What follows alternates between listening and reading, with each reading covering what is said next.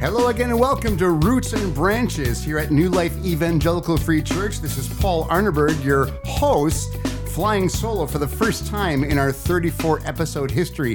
Pastor Brent Koppelan is out on vacation right now, and he actually endorsed me to do this. I'm not doing this behind his back, and I am grateful for the opportunity. In fact, this may become a somewhat regular thing. Of course, we will primarily and almost exclusively co-host together. But uh, as the director of Disciple by Doing here at church, with an increasing role in various ministries, I am grateful and privileged to be able to do a solo podcast once in a while. In fact, today I'm going to do a two-part episode. Episodes thirty-four and thirty-five, I've entitled Goal Setting. Goal Setting Part one, Goal Setting Part two.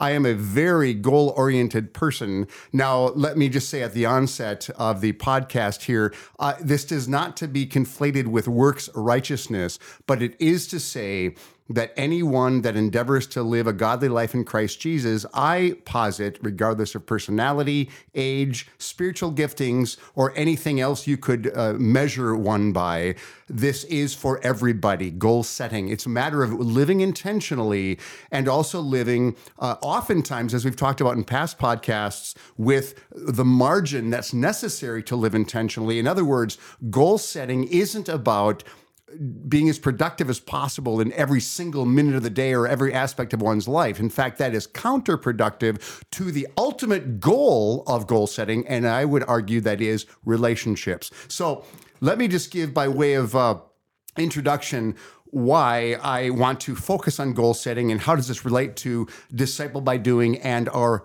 Uh, podcast Roots and Branches. This has been a work of most of my fifty-four and a half years of life on the earth. Uh, I am, like I mentioned, a goal-oriented person, but that isn't just measured by uh, one category. In fact, let me just propose to you, uh, audience, uh, many of whom or most of whom are from New Life Church, but also listeners from around the country and around the world. I'm going to talk about four main categories over these two podcasts. And before I get to those categories, I've developed a three phrase alliterative way to measure goals, all based on somewhat loosely uh, time-based. So I call them medium, excuse me, I call them mini goals, medium goals, and mega goals. Now, that was a phrase that I developed uh, with the support of my staff through uh, Jughead's Youth Juggling Company, which I ran for many years. And uh, simply put, medium, or excuse me, mini goals, got to start at the very beginning, a very good place to start. Okay, mini goals are essentially what could you accomplish today or this hour, like right now. And again, a lot of that philosophy is based on how I've coached many hundreds and, and well over a thousand or maybe a couple of thousand students and, and even adults how to juggle. Medium uh, mini goals. How do you uh, do something that's accomplishable or you could accomplish right now in the next uh, one to twenty hours or whatever, how long you stay awake. Medium goals are seasonal based, like this season, this year, and mega goals are this decade or this Uh, era of life or this lifetime.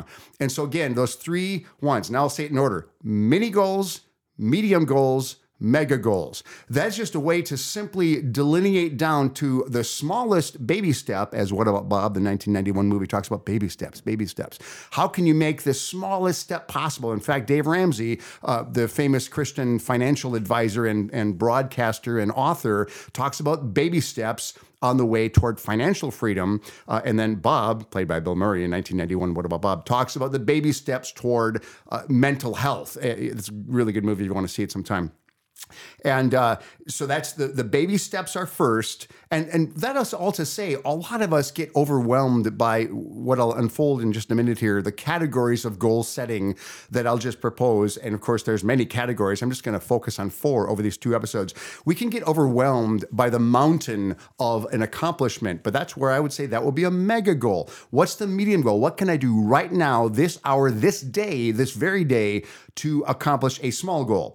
And then the medium goal would be a season or a, perhaps a year, and then a mega goal would be perhaps a decade, a life stage, or a lifetime. Okay, so with that background in mind, in fact, I'm gonna, I don't uh, know the origin of this quote that my wife Wendy recently said, and forgive me, audience, maybe one could uh, email me and tell me the source of this quote, but I really like this wisdom of this quote. Here it is. We overestimate what we can accomplish in a year, but we underestimate what we can accomplish in five years, or one might say ten years. I can't remember the exact quote or the uh, who quoted that, but that is an interesting to think about. So right now, I'm recording this on January third, twenty twenty-four. Happy birthday to J R R. Tolkien, one hundred thirty-two years ago today he was born. We underestimate what we can do in five years, but then a lot of us get paralyzed by saying, I want to do everything in twenty twenty-four. I want to lose weight. I want to get my finances in order. I want to accomplish a dream, either career-wise or family-wise or a personal skill or hobby. In fact, I'm hinting at the categories right now by saying those things. So again, uh, let's not get overwhelmed. Again, we, regardless of your personality, Brent and I have talked often about being go-getters and type A, and a lot of us uh, are in that boat.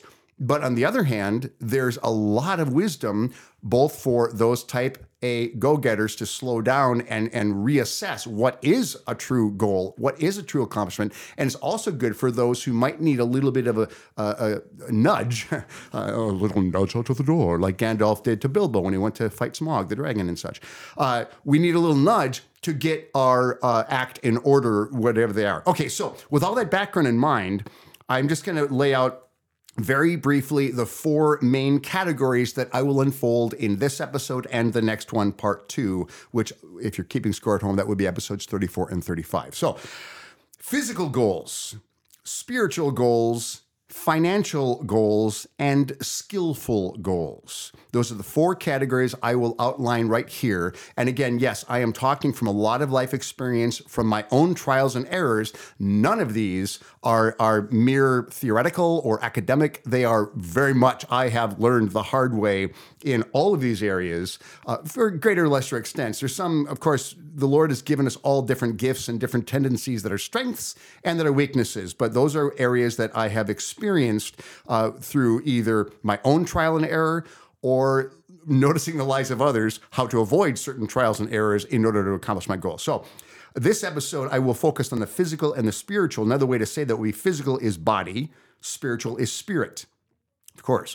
Uh, and then the next episode, financial and skillful. And of course, financial, that's self-explanatory, but I just define that as money, means, provision, but also giving. It is a discipline to give. There's a goal of giving, and that's something we can talk about as well. We will next episode. And then skillful, uh, mind. So if physical is body and spiritual is spirit, of course, skillful is mind, but that directly relates to career, relates to calling, relates to even hobbies. Remember, because remember that Abraham Kuyper verse, or, or not verse, but quote that Brent and I often share, there's not one square inch over this whole creation over which the Lord Jesus is sovereign, that he does not cry mine. That's a butchered quote. I apologize for that. But Kuyper, the Dutch theologian from the nineteenth century, uh, I believe he lived into the early twentieth century, uh, just summarized that in one.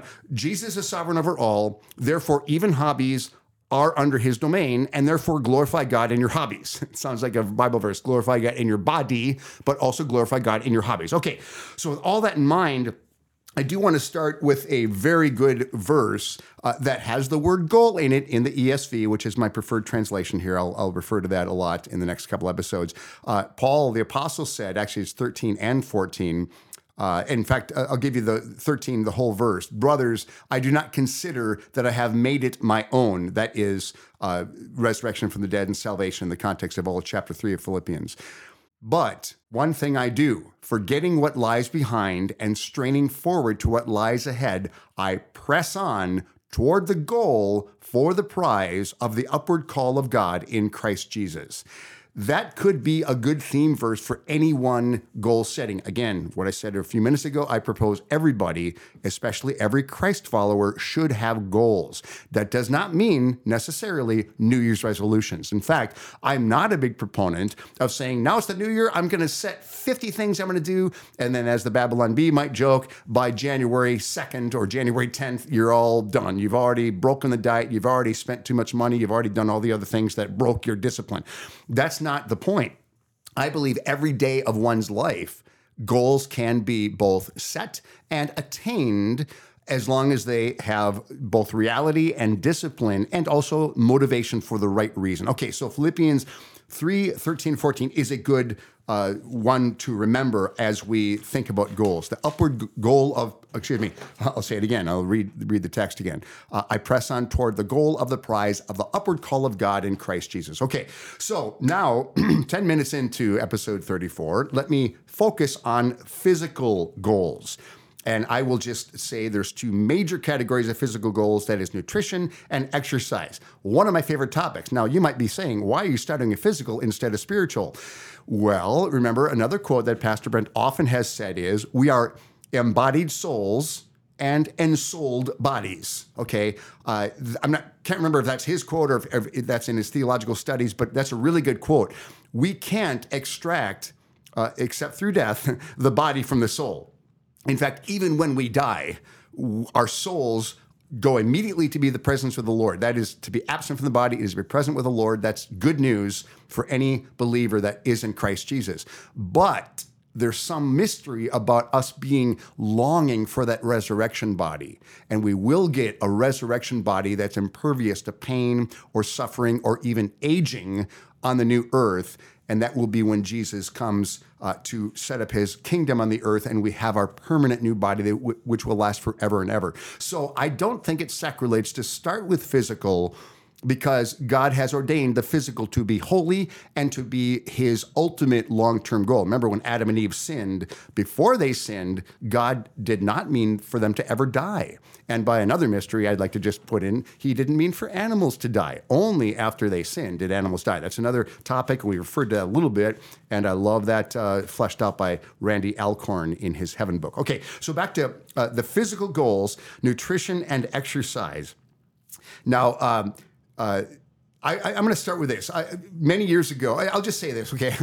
I struggled a lot about from age thirty to age, uh, certainly uh, in my thirties, but even on and off again, and even to my fifties or my age fifty, this twenty-year span of a lot of roller coaster up and down nutritional struggles. First, it was the obvious at age thirty. Anybody that's lived to thirty knows that metabolism slows down, and I still ate like a teenager, okay, until I was about thirty. And then I was also working with youth, and I spun off my company from uh, Wise Guys to make Jughead's full-time for myself and my wife. And uh, I really didn't uh, stop drinking pop. I didn't stop eating like a teenager. And, and I ballooned for about half of my thirties to over two hundred pounds. Okay, my high school weight, my driver's license was one sixty, and then I kind of got up to one seventy-five. Uh, but then by the time I was in my mid-thirties, I actually hit two thirteen. So that's, what is that, fifty-three pounds over my sophomore year driver's license. And then I started running marathons, and that helped to mitigate a little bit. But then I realized, uh, and this kind of relates to exercise as well, I could not outrun my extra calories. So in other words, even when I started doing marathons, my first one was at age twenty-seven, and then I did uh, four or five again in my thirties, and I couldn't outrun eating poorly. And so I want to say that both nutrition and exercise really do go hand in hand. Uh, but I would say at this age, after doing twelve marathons, uh, my approach to fitness, overall fitness, that would be diet and exercise, uh, is about eighty to ninety percent what I eat. And it's about ten to twenty percent what I do. In other words, I can't outrun it. However, there is a place for that. One of my uh, dear friends who was a, a Jughead's dad and a, a, a medical doctor um, named Mark Bransell, Doctor Mark Bransell, his son Stefan was a world-class juggler and a coach with me for five years. He would often say, uh, do what you can maintain, whatever it is, nutrition and exercise, but he'd also say, do resistance training. So in other words, if you're a swimmer, you don't want to just swim. You want to actually get out and do resistance. If something as simple as walking or running, and of course, there's all the aerobic exercises as well. That does build muscle, and muscle does help you to metabolize the calories all day long. So there is definitely a place for exercise. Uh, and gardening counts, by the way. That's a very good whole body exercise workout, is to garden. Personally, my favorite thing is to do is to distance run. Uh, but anyway, I'm getting ahead of myself. Let me back up to physical. And boy, I could take a whole episode on each of these categories. But in general terms, uh, I have boiled down, uh, no cooking pun intended, but I, I have boiled down all of my uh, vices of what I shouldn't eat to two categories. One is refined sugar and the other is vegetable oils or seed oils. Uh, I call them Franken foods. Actually, I don't call them that, but some of my nutrition experts I have followed and read and listened to call them Franken foods. I, I won't go a lot into all of that. Uh, there are some good movies I can refer to. In fact, one documentary is Food Incorporated, and there's others, and there's many books. One book I will mention by name is Genius Foods, that when I finally read that at age fifty, I had read several other nutrition books, and I've been gluten-free for the most part for many years. But the great thing about Genius Foods, it tells me what I should eat as opposed to only what I should avoid. But the reason I brought up vices in the first place, I actually do have vices um, on a weekly basis, typically on weekends. And again, I, I define those as vegetable oils, what you find in chips, and you find in a lot of foods, certainly fries, French fries, and a lot of fast foods. Um, and uh, uh, But the, the Genius Foods talks about what I should eat. And so let's say instead of seed oils or vegetable oils, I eat a lot of coconut oil, avocado oil, and olive oil, of course. Olive oil, most people know that's good for you, but that's a very, very good fat. So in my thirties and, and into most of my forties, I couldn't outrun poor nutrition. And then I started eating a lot healthier. And actually, one of my quirks is I do weigh myself every single day. That is a cosmetic indicator of what's going on at the cellular level. The various nutrition books I've read uh, actually talk about some acronym A G E, and I forgot what it stands for exactly. But when we eat poorly, even if you do have a svelte weight, let's say you have your high school weight still, if you're eating poorly at the cellular level, your, your, your cells are stressed because of not getting the proper nutrition, not getting the cells uh, thriving and repairing and actually having the antioxidants to fight off the free radicals in the body. Again, I'm not a nutritionist, and, and anything I say in these podcasts and other podcasts for that matter is my opinion, not advice. But I will say, think about what you're eating. Think about if you are in a rut, whether you are uh, cosmetically the weight you want to be or not. It, it's what's going on inside. And that goes back to the fact that we have different body types. It's no matter how well I eat, I'm not going to look like uh, a marathon runner, or should I say a world-class marathon runner. I'm going to still be uh, in the one hundred sixty pound range, but I am able to maintain that because of my nutrition. So one thing I do every day regarding my nutrition is uh, I, I pretty much eat the same thing for breakfast and lunch every day. I won't go through the details. That would just take too much time. I'm just saying I, I'm very pro good fats. I'm very uh, low in my grains, but I'm very copious as I eat my vegetables and even fruits. Now, some nutritionalists say, oh, don't have any too many fruits because there's sugar. Well, my opinion is that the fiber of the fruits definitely offset the sugar of the fruits. And there are some YouTubers I've seen that are, are, are quasi-nutrition experts that agree. And um, there's a lot of uh, varying opinions about how many fruits you can eat and all those things. But for that matter, there's, there's opinions about whether you should eat all organic or whatever. Do what you can maintain. Do something to avoid the Franken foods. And for that matter, even diet soda, by the way, sucralose is, my opinion is, that's something to be cautious about because of the chemicals. We don't want to have toxicity through chemicals all the time. We already have it all around us. What can we do to have our body healthy in that way? Hydration is another big thing, by the way. Uh, I used to think I drank a lot, and still I started until I started logging my water. And now, uh, just just to let you know a little bit about myself, I do try to drink about one hundred fifty ounces of water a day. You might say, "Whoa, it's a lot." Well, I do start the day with coffee as well. Actually, the first thing I do is I drink a liter of water, and then uh, a half hour to an hour later, I'll have my breakfast. And then, um, if it's a running day, which I I'll get to this in a second, I, I only run about three days a week now. In my fifties, but I try to maintain that year round. Uh, but the water is not only great for digestion, as someone that's used my voice my whole life as a performer and a youth worker and a speaker and, and that sort of thing, I need the, the voice to be well lubricated with my water, but it's really about digestion primarily. Hydration is so important.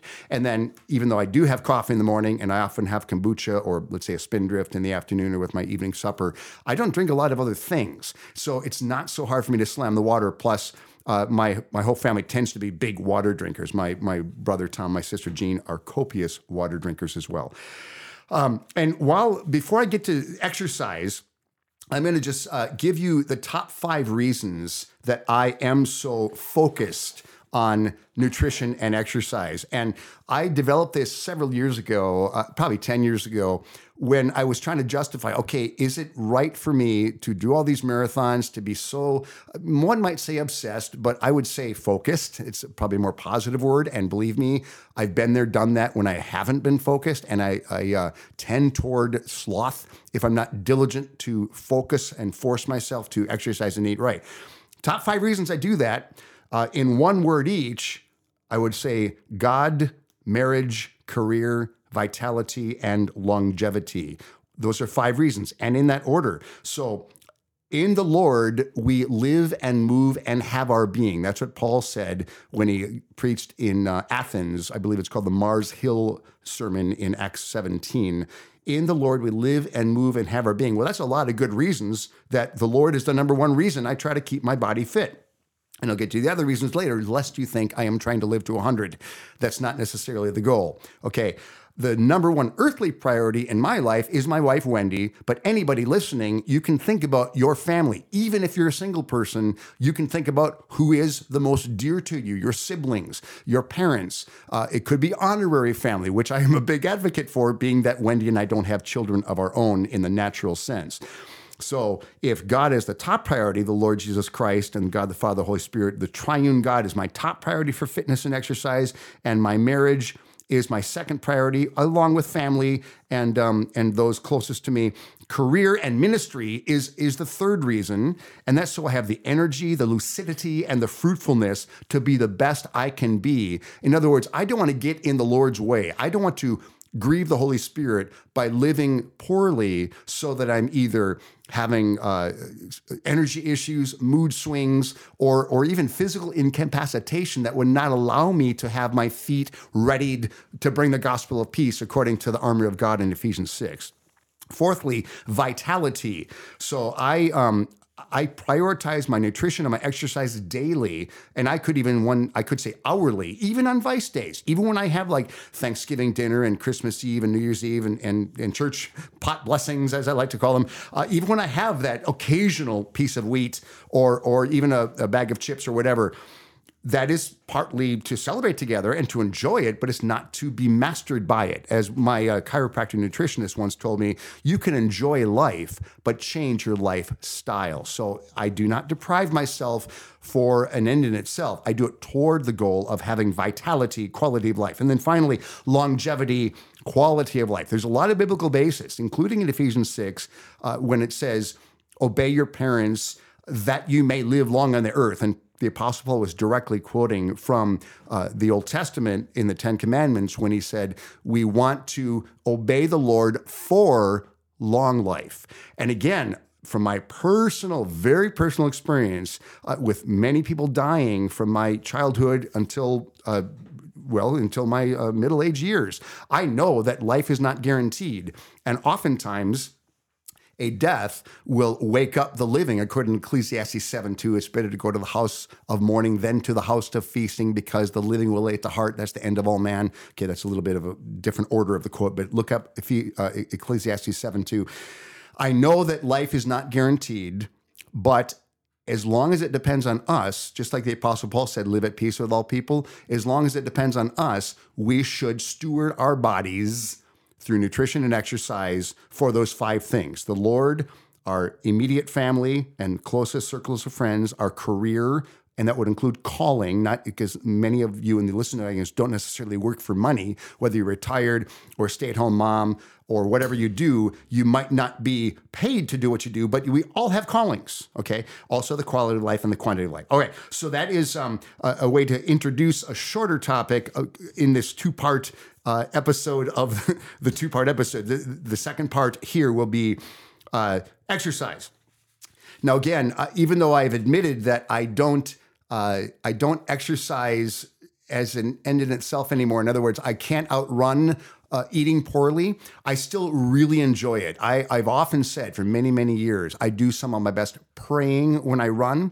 Even if I had my podcast, or not this podcast, but any podcast or music on when I'm running with my uh, my AirPods in, I, I, I kind of tune it out sometimes, and I pray. I love praying.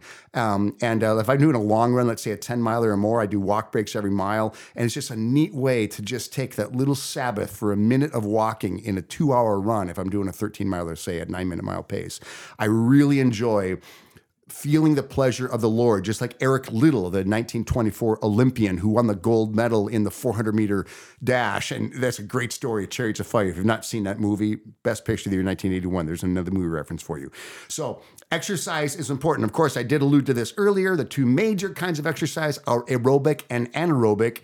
I am not as good now as I was about doing, let's say, core workouts and, and shoulders and, and certainly not free weights or, or bench. A lot of people are really into that. Great. Uh, what I've been doing is more just working around Arnishire and working um, on, uh, on working at Ripe Radish Farm and things like that. Whatever you can do, do what you can do so you're active. Use it or lose it, as the old adage goes. Okay.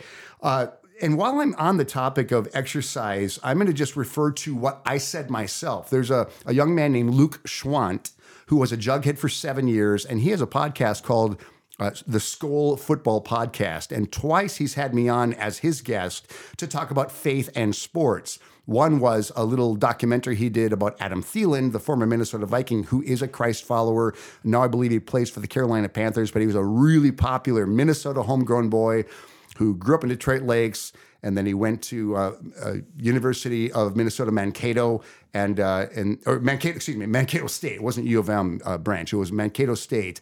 Uh, and then uh, now he's with the Panthers after being with the Vikings. He's kind of a Rudy character.